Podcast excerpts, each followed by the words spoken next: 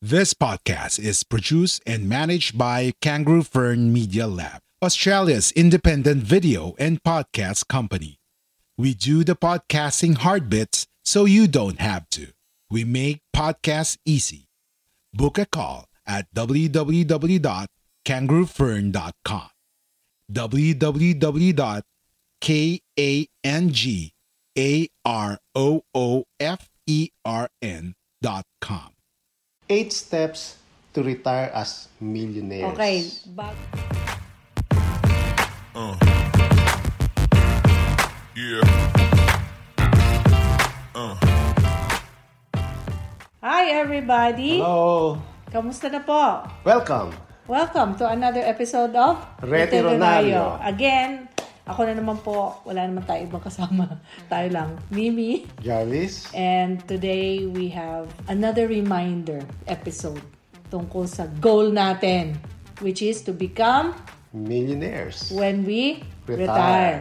So today's episode is all about reviewing kung ano yung mga dapat natin gawin para tayo ay maging millionaire. So, nag-come up tayo ng steps on how to become millionaire. So, meron tayo nagawa dito 8 steps to retire as millionaires. Okay, bago ang lahat-lahat. Yung steps na to, marami silang mapapanood sa YouTube. Hmm. 12 steps, 20 steps, 11 steps, 5 steps. There is no perfect number kung ano yung steps. Pero yung sa atin, yung ito yung tip natin. Hmm. Iba-ibang tao nagbibigay ng iba't ibang tip. Pero yung atin, 8 steps. Ano-ano ba yung 8 steps na yun? Mamaya, magkano Ay, ka oh, muna. sige, sige, sige. Shout out muna tayo. So usually po yung mga shoutouts sa dulo ng video namin binibigay. Pero lagi kaming ginagahol sa oras sa lagi. So ngayon, umpisahan na natin. Na-excited ako kasi meron na tayong 283 subscribers. Mas na, na overtake na niya yung subscribers ng aking Samot Sari with Mimi YouTube channel. Next year, ho, matatry natin i-revive yun. But for now, let's say hello to Helen Ozaki, bagong subscriber. Thank you, Helen. Ah, paki sabi mo naman sa mga friends mo ang Retironario para mag-subscribe na rin sila. Jazz In at saka si Bev Make o Makwe. I'm not sure kung ano ang tamang spelling. Si Ryan Reinhardt Vlog, si Liza, okay? Si Madereda, si uh, si Vim Scaps, si Jessie Miraflores Melocoton, Alvin John Ferias, at si Tinker Bell. Thank you sa inyo lahat at pasensya na kayo kung hindi ko masyado ma-pronounce ng tama ang iyong ang inyong mga YouTube handles, yung mga pangalan nila sa YouTube. But please, please, please, thank you. Um, reminder lang kung gusto nyo kaming tulungan, please spread the word about Retironario. Uh, tell your friends about Retironario. Back read or back view nyo yung mga previous episodes para it will make more sense yung mga current episodes natin. Okay, so simulan na natin. Ah, mag-disclaimer muna. Okay, ikaw naman ang magdadrive ng show natin ngayon. Kaya ako na lang si disclaimer. Again, dun sa mga bago po nating subscribers, we are not financial advisors. We are sharing based on our own personal experiences and research. And please consult a financial advisor if you need more help on your specific finance situation. Okay, so mag first, first step na tayo kaagad. Okay, ang first step talaga is kung may utang tayo, bayaran na kaagad. Eh, napakahirap gawin yan. Ha, bakit? Ma- napakahirap magbayad ng utang dahil base sa experience ng mga Pinoy, hindi ka pa nga nakakakumpletong pangbayad dun sa unang utang mo. Meron ka na agad na roll over na isa pa. Mm. Laging kinakapos. Pero This is the right thing to do. Oo. We're just acknowledging na talagang mahirap siyang gawin. Pero, kung may determinasyon, kaya. hindi, tsaka ang isa pa eh kalimitan pag may utang minsan eh, tinatakbuhan. Okay? Parang kinakalimutan na lang eh. Eh. Ito ay isang responsibilidad natin bilang nangutang na magbayad tayo. Kasi kung hindi natin babayaran to, magbabackfire sa atin to eh. Ito ay magiging karma. Okay, so again, there is no sense in saving money and investing kung meron tayong utang na ah, mas malaki pa ang interest na binabayaran kumpara sa posibleng kitain ng investment. For example, credit card. Okay? Kung mas malaki ang ah, interest na binabayaran mo sa credit card, eh huwag ka muna mag-invest kasi ah, sayang lang yung binabayaran mo interest. Mag-ingat sa credit card. So, makikita natin sa mga TV o sinasabi ng mga bangko, ng interest nito ay 2% lang. Pero yan ay 2% per month. So, kung iyan ay ko-convert mo into year, yan ay 24% per year. Yan ay napakalaki. Gamitin lang ang credit card kung meron kayong pambayad bago mag-due date. Eh, paano nga kung, Kung wala, kung wala, huwag niyong gamitin ang credit card at huwag kayong mag-credit card. Kumbaga pang emergency lang talaga. Hindi, actually, tayo, kaya naman natin ginagamit yung credit card, hindi naman pang emergency. eh. Ginagamit natin to kasi mas convenient, mas madaling ah, mag-transact. Pero, Pero, meron ta- sine-insure mo naman na may pambayad ka before the due date. Hindi, hindi lang yon May budget tayo na sinusunod na bibi, gagamitin lang yung credit card kung yun ay nasa budget. So, unahin nating bayaran yung tinatawag na bad debts. Okay, what is the definition of bad debts? Yung bad debts na tinatawag, ito yung mga utang na hindi kumikita. What is an example of Good debts. utang na kumikita? Okay, halimbawa, good, debts. Okay, yung good debts na tawag, halimbawa, nangutang tayo para dahil magsiset up tayo ng business. So, yung pera na inutang natin ay kikita yon. O kaya, nangutang tayo dahil gusto natin bumili ng property o ng bahay. Kikita yon kasi yung bahay ay nag appreciate So, yun yung mga good debts. So, kung yung mga bad debts na tinatawag, ito yung mga credit card, yung mga personal loan na pinambili lang ng kotse, o kung ano man na hindi kumikita. Bayaran din ang mga utang sa mga kamag-anak, kaibigan, kapitbahay at iba pa maski na ito ay walang interes. Kasi Nagawa na ba natin yan sa ating buhay? Ah, Oo, siyempre. So, i- maski na yan ay walang interes, yan ay responsibilidad ng bawat isa na bayaran ang utang na yan. Kasi yan ay, kumbaga, magiging bad karma yan kung tinakbuhan natin ang ating mga utang. Number two, step number two. Ngayon, para, para tayo makapag-retire ng ah, milyonaryo o kung ano man yung lifestyle na gusto natin, dapat alamin din natin yung lifestyle natin na gusto pag nag-retire tayo. Pag nag-retire ba tayo at the age of 65, eh ano bang lifestyle ang gusto natin? Ano ba kasi ang definition ng lifestyle? Okay, ano ibig sabihin ng lifestyle na gusto? Halimbawa, gusto mo ba ah, super, super, super, super simple lang, wala kang halos gastos or gusto mong lifestyle eh, marami kang mapuntahang lugar, mamamasyal, o palagi. mga ginagastos ka na hindi mo normally ginagastos ngayon, pero sabi sabi mo sa sarili mo, o pag nag-retire na ako, siguro naman pwede ko nang gawin itong mga hindi ko magawa ngayon. Okay, so ito dapat ay realistic at batay sa kakayan ng kakayanang kumita ng pera, mag-save at mag-invest. Kasi kung sasabihin natin ang gusto nating lifestyle ay gusto nating mag-tour around the world. Pero yung capacity namin naman natin ngayon na mag magkumita at mag-save at mag-invest eh hindi naman kayang tustusan yung kanya ganyang klaseng lifestyle. Eh hindi yun realistic. Mhm. Eh, paano naman yung mga nagsasabi na pag matanda na ako, hindi ko na talaga kaya kasi uugod-ugod na ako, kaya ngayon ko na gagawin yun. Ah, pwede din naman. Pero ang importante na pag matanda ka na, May eh, may, pera ka sa- may pera ka pa rin. So, mga dapat i-consider sa pag-determine ng halaga ng lifestyle. Unang-una, computein nyo yung ano ba yung pang-araw-araw na gastusin gaya ng pagkain, pamasahe, gasolina. Okay? Definitely, kapag na kayo nag-retire, kailangan yung mga basic necessities na yan na clothing, shelter, food. Okay? Nag, ang pag nag-retire ba kayo ay ine-expect nyo na nagre-rent pa rin kayo o may sarili na kayong bahay. At syempre, gusto mo may sarili ka ng so, bahay. fully paid na ba ang inyong bahay? May mortgage pa ba kayong binabayaran? So, dapat ipasok niyo yan sa computation ng lifestyle na gusto nyo. Pambayad sa yung mga utilities gaya ng tubig, kuryente, telepono, internet, okay, etc. Pambili ng damit at mga gamit sa bahay. Maintenance medicine. At Yan ang malaki. Oo, kung kayo ay matanda na, meron na kayong iinumin ng mga maintenance. Okay? Pang holiday, isang beses, isang taon ba? O gusto mo twice a year? O, depende nga sa inyo. So, yan ang mga dapat nyo i-consider kung ano yung halaga ng inyong lifestyle pag kayo ay nag-retire. When you say halaga, is that what you mean importansya or halaga as in, cost? Oo, yung cost, yung, Yung, pera. gagastusin, yung iba budget. Mm, kung magkano yung ipera na ilalaan nyo dyan.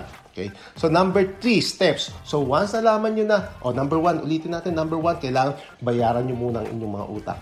Number two, ano ang lifestyle na gusto, gusto nyo pag kayo nag-retire. At ang number three, ah, meron pa pala. So, sabihin natin na ang lifestyle na gusto nyo ay 50,000. So, dyan lang muna. 50,000 pesos. Kada buwan. So, paglaruan muna natin yung, yung ano, na, na numbers na yan, nasa 50,000 per month.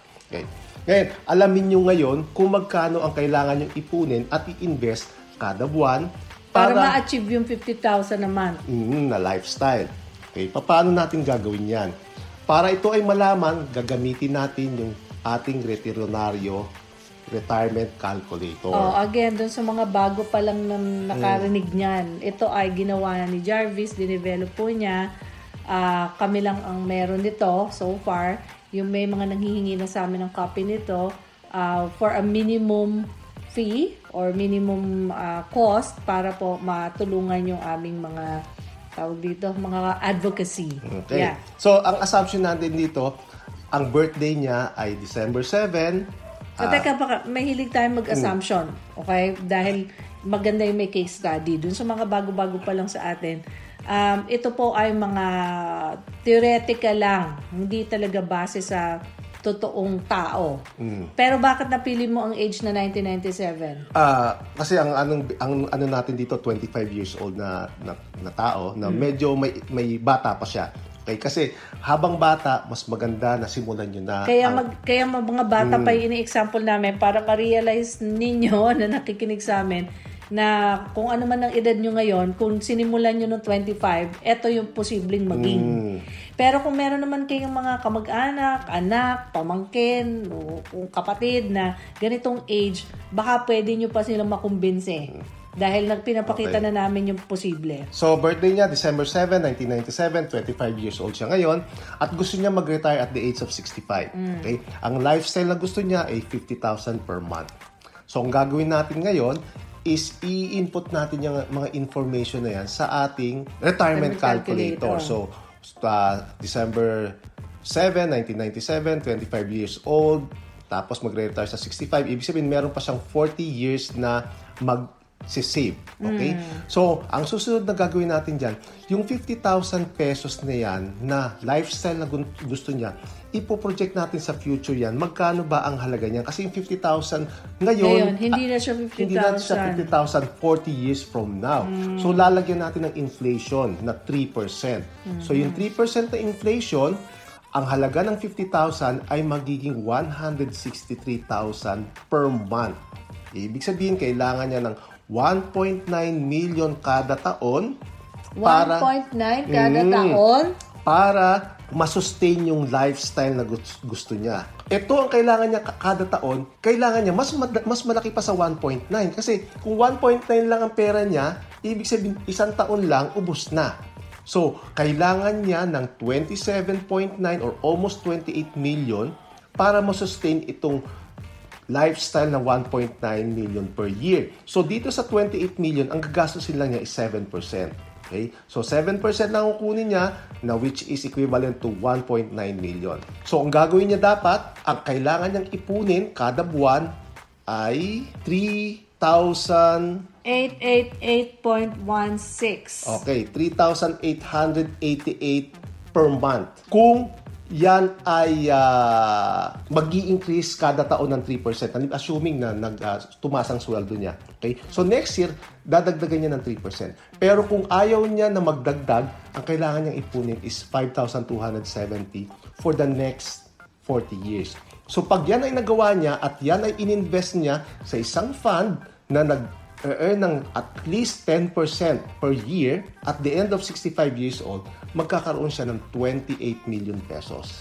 But the thing is, ito ay i-invest niya. Hindi Hmm. ito yung regular lang niyang itatago sa kanyang bank account Hmm. na hindi nag-earn ng masyadong interest, Ah.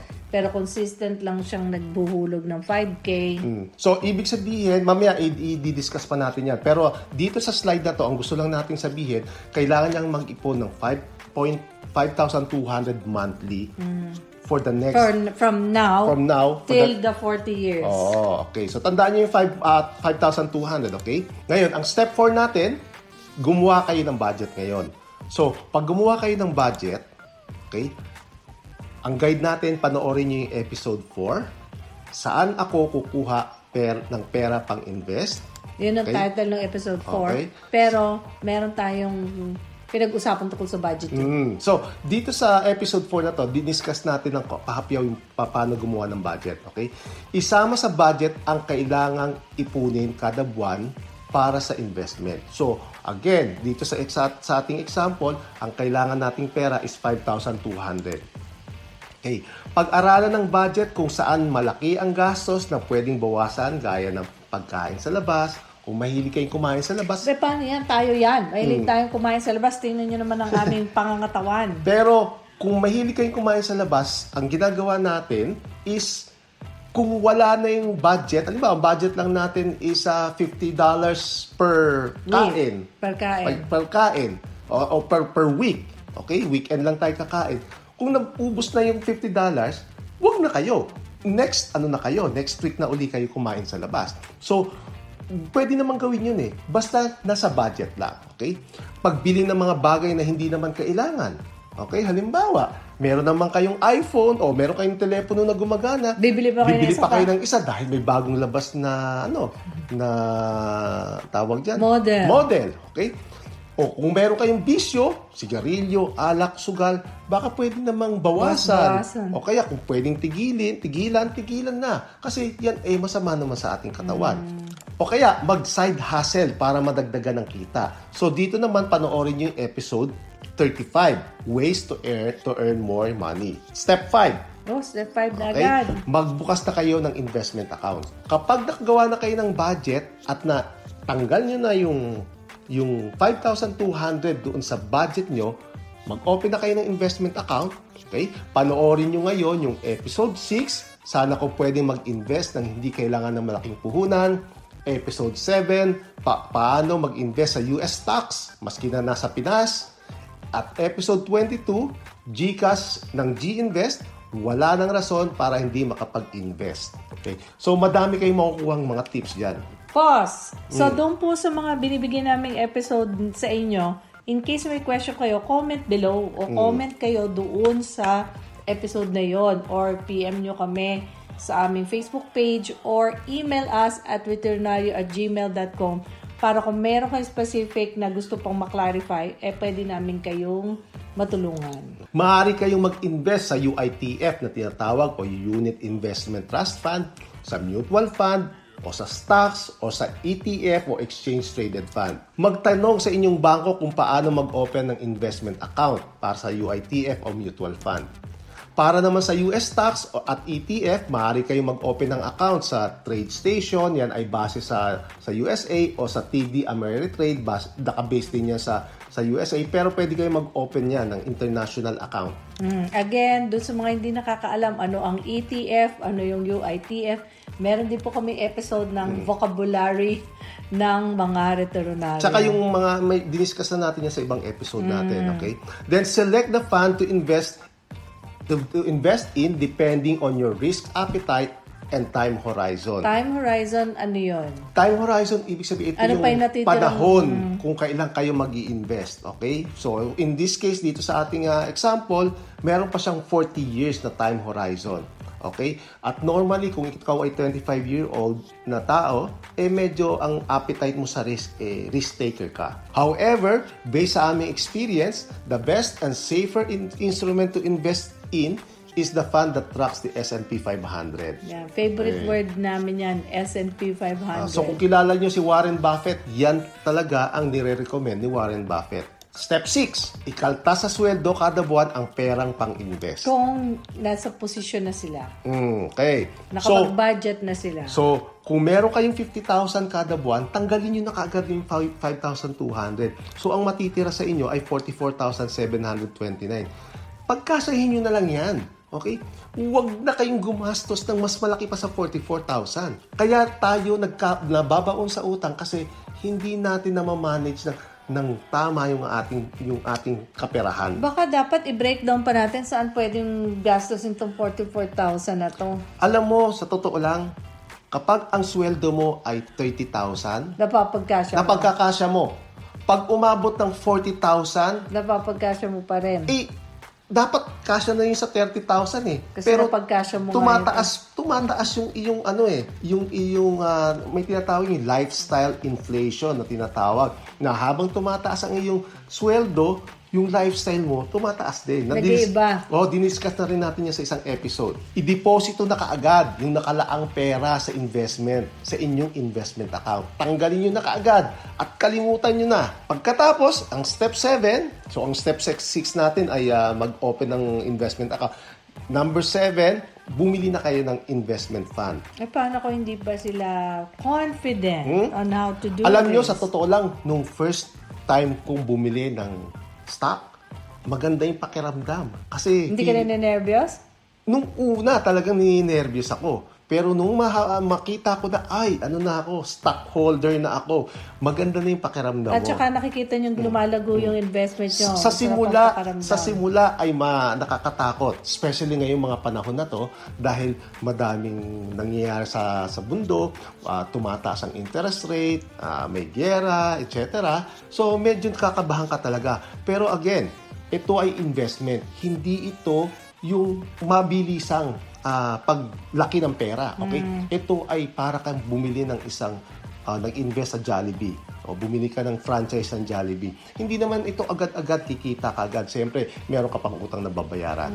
However, base sa aming experience, sabi nga na natin, the best and safer instrument sa S&P 500 at ang time horizon dapat nito at least 10 years. Bumili ng investment kada buwan or every 2 months. Okay, give an example sa mga anak natin. How do you Hmm. prompt them pagkapanahon na para mag-invest? So, Anong ginagawa mo sa bahay? Ah, Paano si, nin- si- paano hindi, si, mo- halimbawa, si, si Mika, okay, automatic na yan. Ta- tanggal na kaagad sa kanyang sweldo at automatic, meron na specific day na papasok na yan dun sa investment account.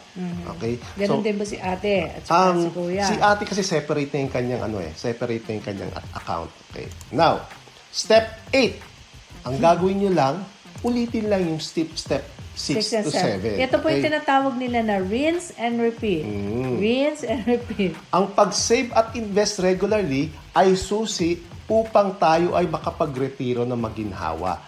Diyan lang, mag-save lang at mag-invest regularly maski na maliit lang ang iyong pera. Okay. Ang tawag sa strategy nito ay ito yung cost averaging strategy. Okay? Panoorin ang episode 20, Bagsak ang stock market, buy, sell, or hold upang maintindihan ang konseptong ito. Yung Marami cost pa rin averaging. hindi con- convinced dun sa Mm. pagbagsak ng stock market kung magbabuy, sell, or hold eh. Marami pa rin Okay. hindi So, sure. i-summarize natin. Okay? Step 1. Bayaran ang lahat ng utang. Step 2. Alamin ang gustong lifestyle. Step 3. Alamin kung magkano ang kailangang ipunin at i-invest kada buwan. Para masustain nyo yung gusto nyong lifestyle. Yeah. Okay. Number 4. Gumawa ng budget. Yep. Okay? So, pag gumawa kayo ng budget, eh, makikita nyo kung saan malaki yung inyong gastos at At dapat mag-adjust, adjust, mag-adjust adjust kayo para makuha nyo yung ah, monthly na pera na pwedeng i-invest. Mm-hmm. Okay? So, Magbukas ng invest account. investment account, Investment account, ikaltas sa sweldo kada buwan ang perang ilalaan for investment. Bumili ng investment fund. Rinse and repeat. Ulitin ang steps 6 to 7. So, ganun lang kasimple. Okay? Pero madaming nahihirapan dyan kasi yun nga, medyo kulang sa disiplina. Pag may nakitang mga lumalaki na yung pera, eh natitempt ng gas gastusin. Ang key dito, kalimutan nyo na yung inyong sinave at ininvest. O iyan Dahil ay pang future pang yan. future nyo yan. Okay, ang isa rin pang aming ginagawa ni Jarvis, pag may mga friends kami na parang nalilito pero interested, minsan chinatsaga po namin, tinitingnan namin ang budget nila, tinitingnan namin kung saan pwedeng mag ah, adjust, adjust.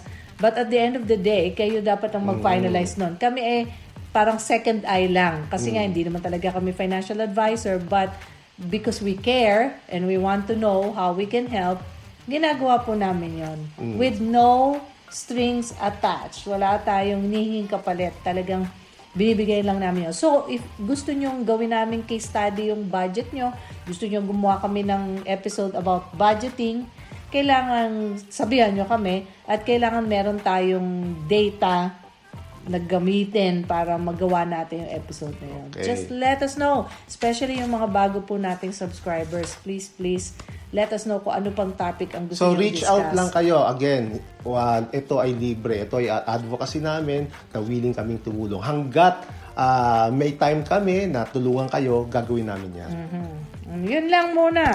So, hopefully marami po kayo again natutunan hanggang sa susunod na episode. So, with that, andito na naman po si Mimi at si Jarvis nagsasabing, sama-sama tayong maging veterinaryo hanggang sa muli. Bye-bye po sa inyong Bye-bye. lahat. Bye!